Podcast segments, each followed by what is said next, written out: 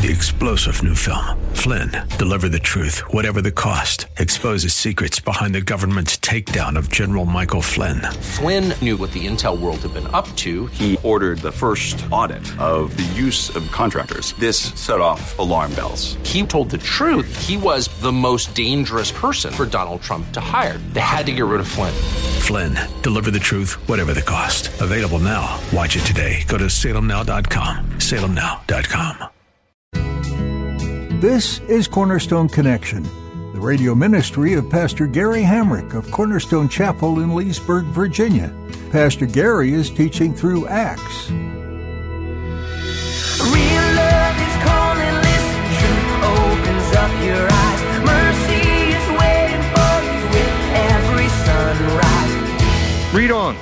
Verse 5 So Peter was kept in prison, but the church was earnestly praying to God for him. Underline that. That is a great verse because the first part looks so sad, but the last part is such a great reminder for us. Peter was kept in prison, but the church was earnestly praying to God for him. Insert your situation there, and let it be a reminder for us to be praying people as a church.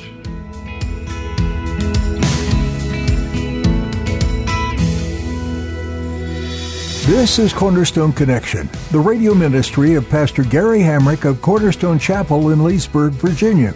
Pastor Gary is teaching through Acts. Many times people go through difficult times and feel alone. Even if there are people all around, if no one is praying for them, they could still feel alone or isolated in their difficulties.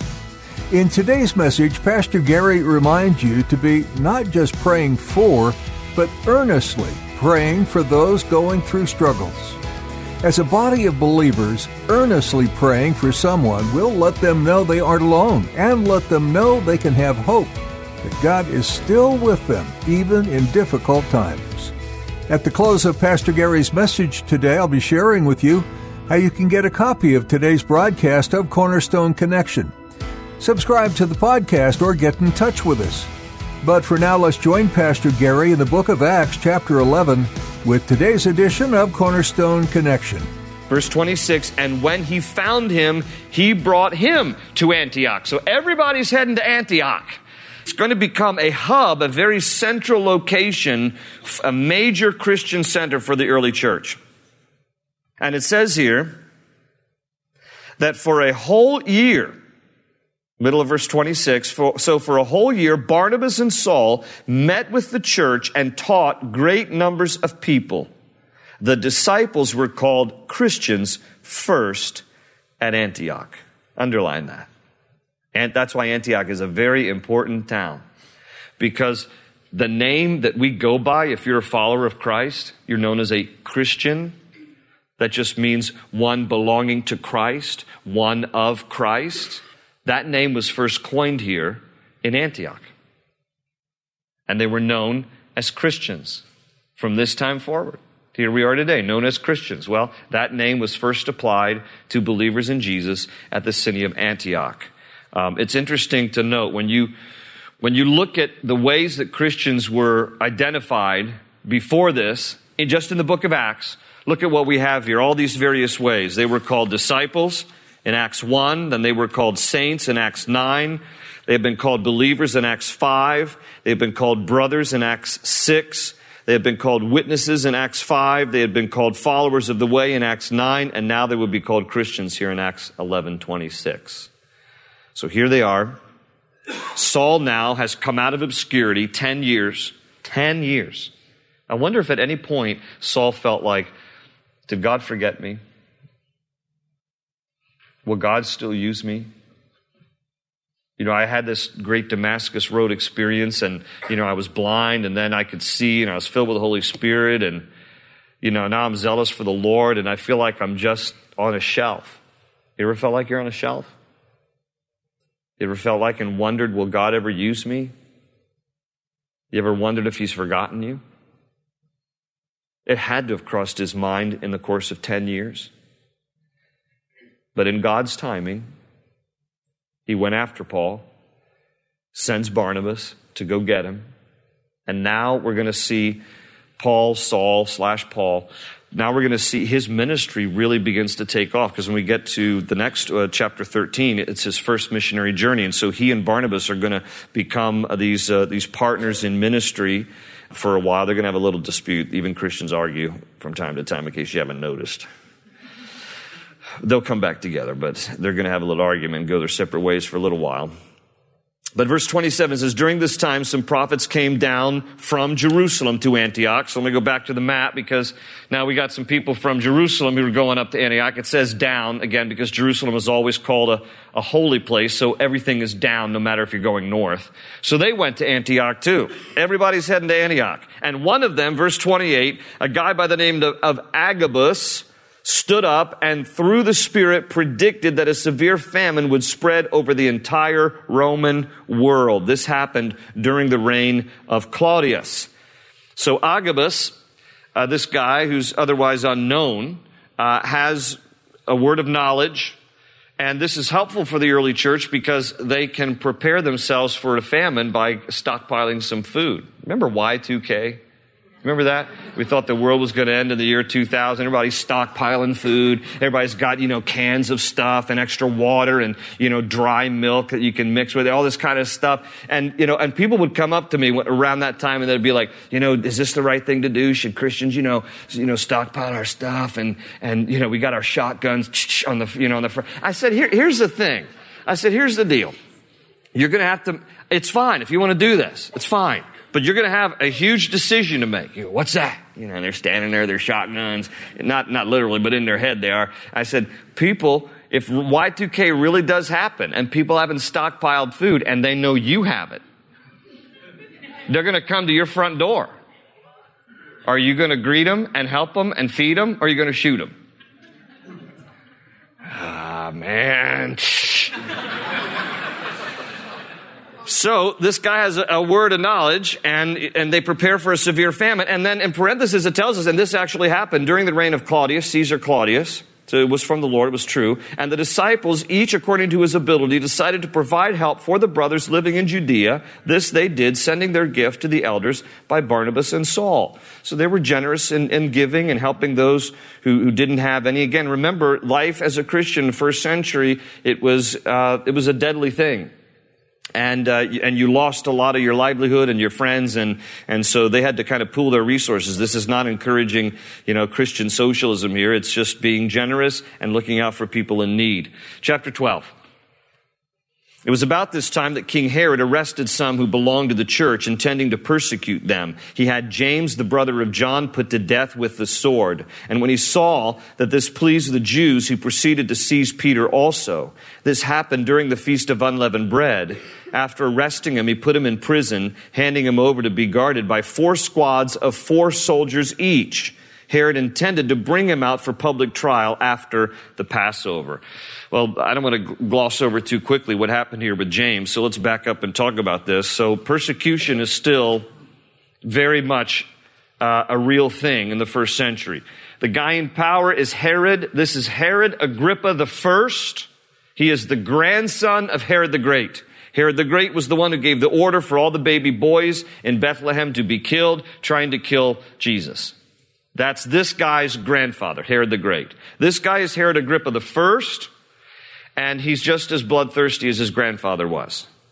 And he doesn't like Christians. And so he is going to do all he can to kill him.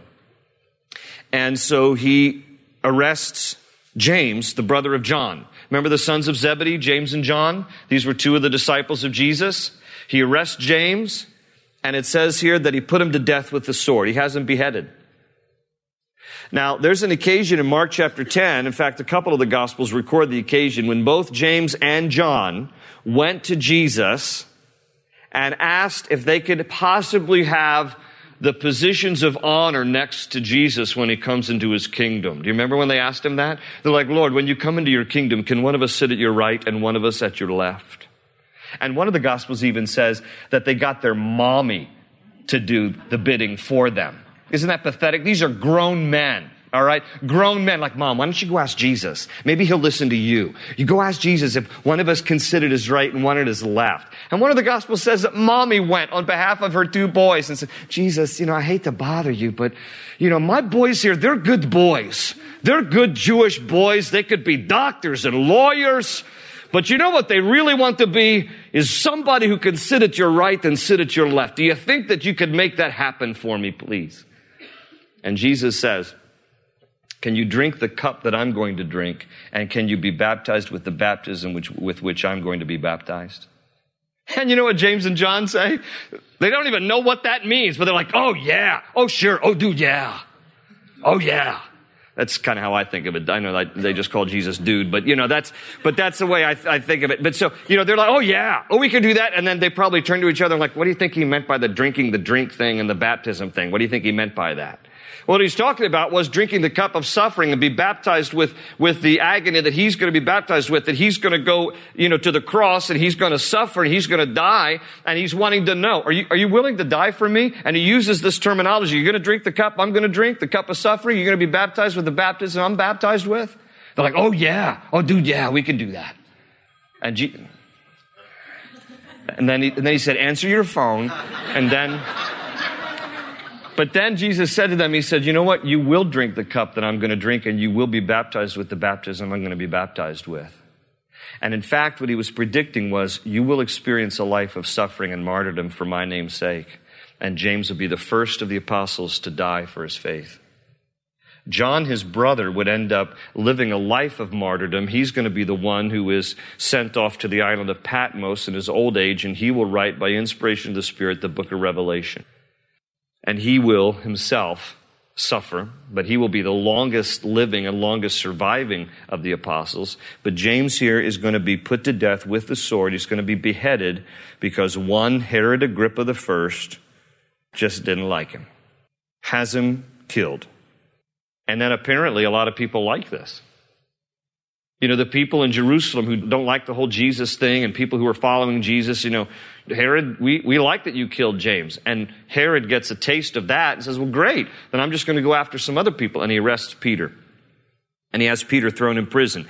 And he's guarded here by four squads of four. So he got 16 soldiers around one guy. Now, why is he going to such an effort? I mean, this is just the apostle Peter. Well, he's going to that effort because if you remember back in chapter 5, there was a time when Peter got out of prison because an angel appeared. And so he's like, this isn't going to happen under my watch. I'm going to put 16 soldiers on them. And in fact, when they go down into the, uh, in, into the prison cell, it's going to tell us here that Peter has to sleep chained between two soldiers. Read on. Verse 5. So Peter was kept in prison, but the church was earnestly praying to God for him. Underline that. That is a great verse because the first part looks so sad, but the last part is such a great reminder for us. Peter was kept in prison, but the church was earnestly praying to God for him. Insert your situation there. And let it be a reminder for us to be praying people as a church. I got bad news from a doctor, but the church was earnestly praying for me. My marriage is suffering, but the church was earnestly praying for me. My son, my daughter has walked away from the faith, but the church is earnestly praying. I love that part because no matter what you might be going through, may we be a praying church to lift each other up.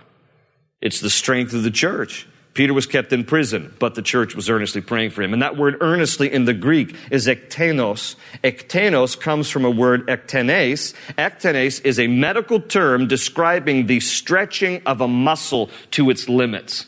Think of prayer like that. It is like exercising a muscle. It is stretching it to the limits. It is earnestly praying, seeking God, being stretched in our faith, coming to Him, trusting Him, begging Him, longing, pouring out our heart to Him, being stretched like a muscle, ektenes, earnestly praying to God for Him.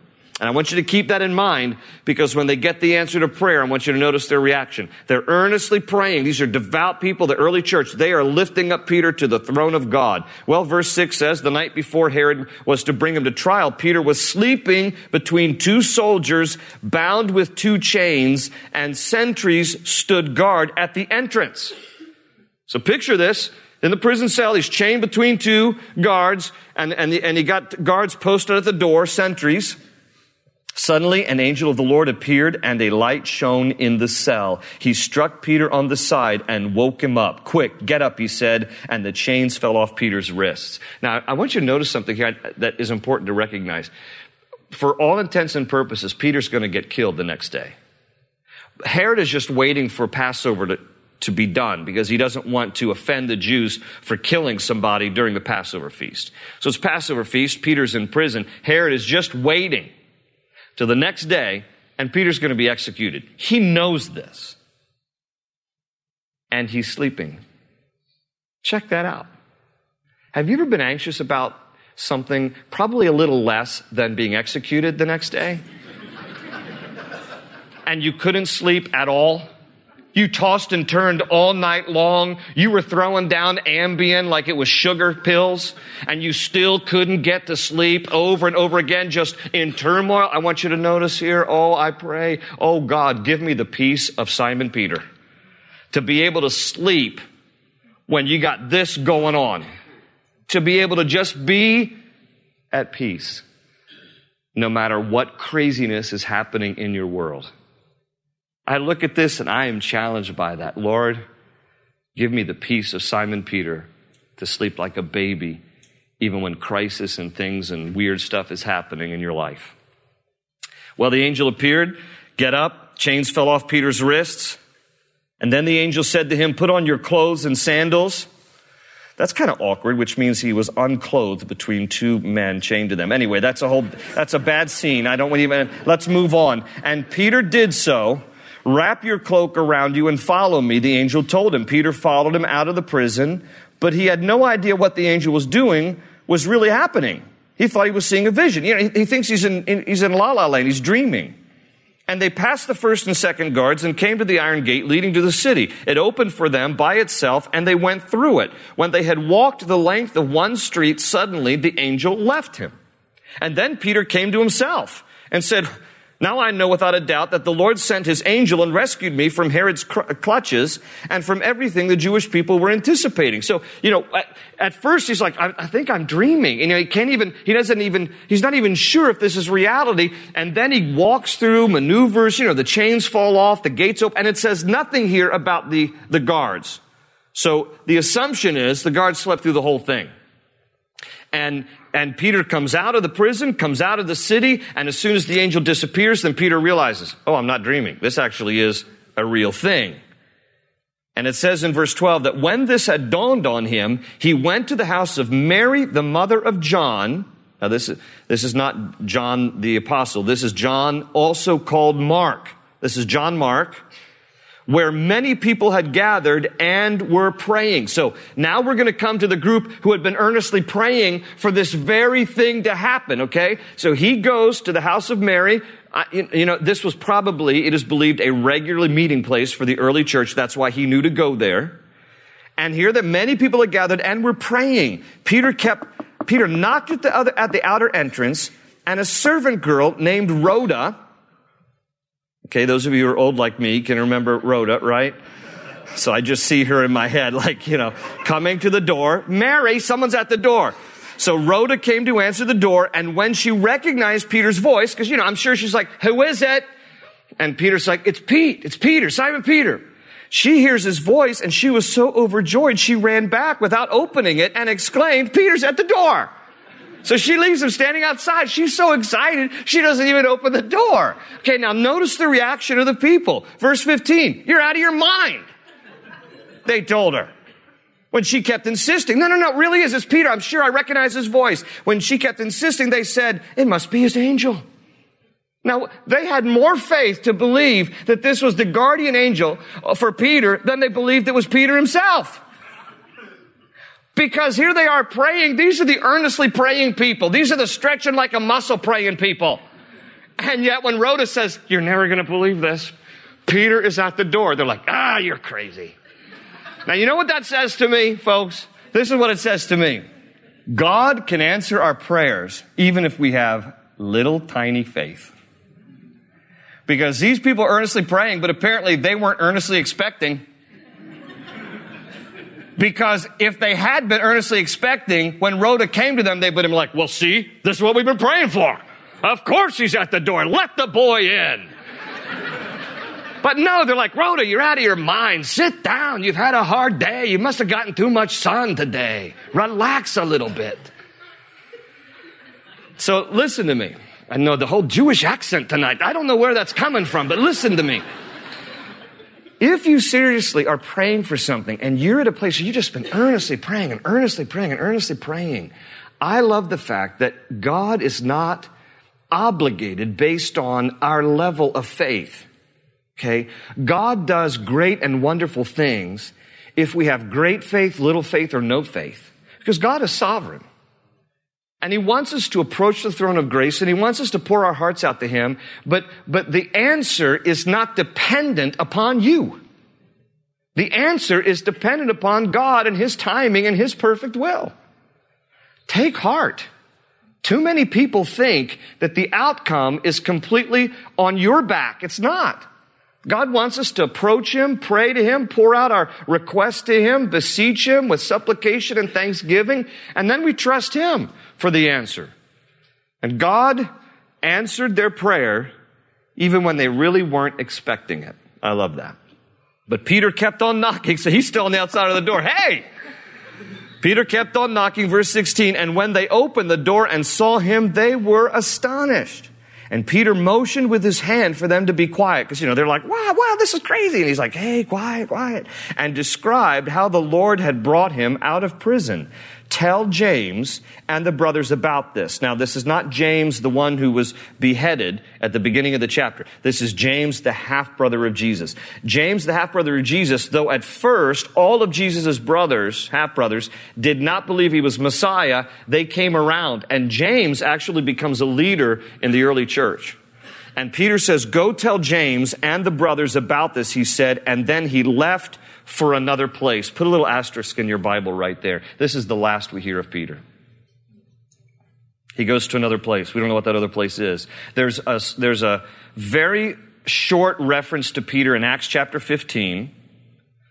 And then Paul mentions a, a disagreement he had with Peter in Galatians. But besides that, there's no other mention of Peter. Now he's going to kind of go into retirement, so to speak, and he's going to write his epistles, first and second Peter, come after this. But his ministry and his life, this is it. This, this is the end. Church, church history tells us um, that Peter was martyred for his faith in Rome, and he was crucified upside down. Church tradition also tells us that his wife was martyred right alongside of him. And um, so he will die for his faith as well, as they all will, the, all the apostles. But this is the last that we hear of his ministry, and this is the, besides Acts 15, this is the last reference to him. And then it says, let's just finish out this short section here. And then in the morning, there was no small commotion among the soldiers as to what had become of Peter, I bet. After Herod had a thorough search made for him and did not find him, he cross examined the guards and ordered that they be executed. This is another reason why we know the intention for Peter was to execute him, because in these days, if a Roman soldier was derelict in his duty by a prisoner escaping under that Roman soldier's watch, the punishment for that Roman soldier was to get the punishment intended for the prisoner. And so the fact that he had them executed tells us that his intention was to execute Peter. And when Peter escaped under their watch, was from Peter goes and it tells.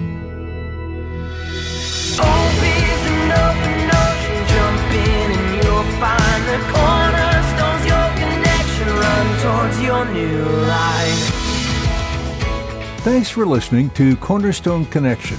What you've heard today is just one message from series going through the book of Acts. Pastor Gary has provided some insightful information about the early church, and you can't help but be inspired by what you read about as the Christian church was birthed. Who are the people you admire and look to as examples of courage and faith? Is it Peter or maybe James being the first martyr? How about Stephen and the example he set? Or perhaps you're a fan of Aquila and Priscilla a great model of a couple who followed after Jesus. Then there's the all famous Apostle Paul, who paved the way for much missionary work to the nations. All of these people were striving to proclaim the good news of the gospel, and we hope your heart is ignited to do the same. You can reach people too, near and far, in your neighborhood, online, and even those across the world. And if you feel the Lord leading you as He did Paul, you may even find yourself following the Lord to witness in another country. In the meantime, you're welcome to listen to more messages from this series in Acts. You can do so by going to cornerstoneconnection.cc. We're so glad you've tuned in today to Cornerstone Connection. They say you're a wandering soul, got no place to go, but still you know, still you know. you're not alone.